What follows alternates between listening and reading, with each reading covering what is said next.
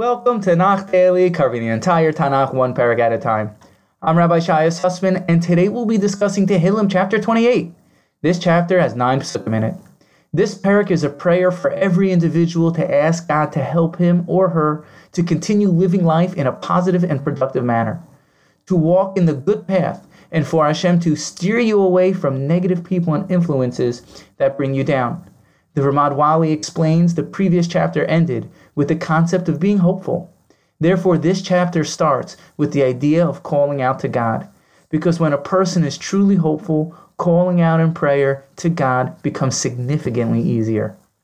David starts by calling out to God, asking for his prayers not to be ignored, demanding for Hashem to listen to his pleas. David tells God not to let him follow the ways of the wicked. These people are cynical. They tend to pretend to be your friend. They're manipulative. They say they want peace, but in their hearts they harbor resentment. David tells God to pay them back mida keneged mida, tit for tat, what they deserve. From verse 6 until the end, David switches gears and expresses thanks and gratitude towards God. David acknowledges that ultimately God has listened to his tefillas. God is my strength and shield. I trusted in him and sing songs to him. True salvation comes from him. David ends with asking God to grant the Jewish people true salvation by uplifting their name for all of eternity. In Pasuk Aleph it says, L'David elecha Adonai ekra, tsuri al techaresh mimeni pen techshem mimeni v'nimshalti im yordei Of David, I call out to you, O God my rock. Do not be deaf to me, because if you don't, I'll be thrown into a pit. The simple meaning over here is David was constantly chased by people who wanted him dead. Therefore, he tells Hashem to listen to his prayers when he calls out. If God wouldn't have answered David's prayers, he would have ended up dead in a pit. The Alshich HaKadosh explains an awesome observation on our pasuk.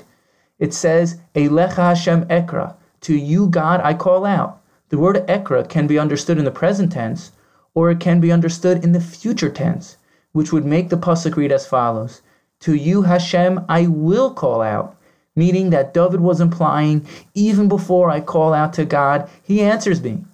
The Alshich continues with the following parable.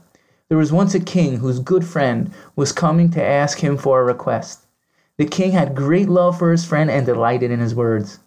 Even before the friend asked for anything from the king, he's already made up his mind he's going to give the friend anything that he asked for. In other words, God loves you so much, he even preempts your prayers by answering you before you ask. As the Pasuk in Yeshaya, Parak 65 states, God says, Terim yikreu ve'aneu ene. Before you call out to me, I answer. God cares about each and every single one of you. He's constantly searching to see how to make your life better. Every single one of us, no matter what circumstance we may find ourselves, is surrounded by a tremendous amount of goodness we can turn our attention to. All this may sound funny, but imagine li- what life would be like without indoor plumbing, having to go out in the cold weather. How about if we didn't have refrigeration? We, have, we would have no good place to keep our food. Our cars have anti shock built into them. Imagine riding a horse and buggy with all those bumps. We have so much good in our lives that's often overlooked. This is because even before we call out to God, He's answered us. We need to know and take to heart God is not out to get us or be cruel to us. So many of us feel beaten up by the world and feel like, what's the use in davening to Hashem? Then from that low place, we mumble through our tefillahs.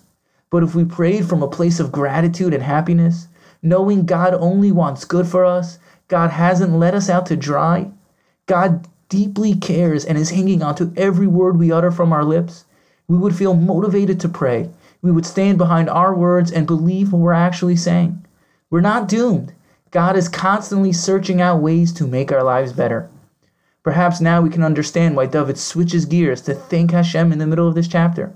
Because when you first recognize God is actually concerned for your well being and cares about you, then the natural reaction is to want to give back and thank Him. Let us merit to deeply connect with the truth of God's deep care, love, and concern for us and see for so many things in our lives that we were answered before we even called out. Then we'll all feel motivated to ask Hashem, like David did at the end of this chapter, Hoshia Samecho Uvarach Esnach Lasecho Ure V'nase Marolam. Save your people and bless your portion. tend and elevate them forever. Thank you for listening and have a wonderful day.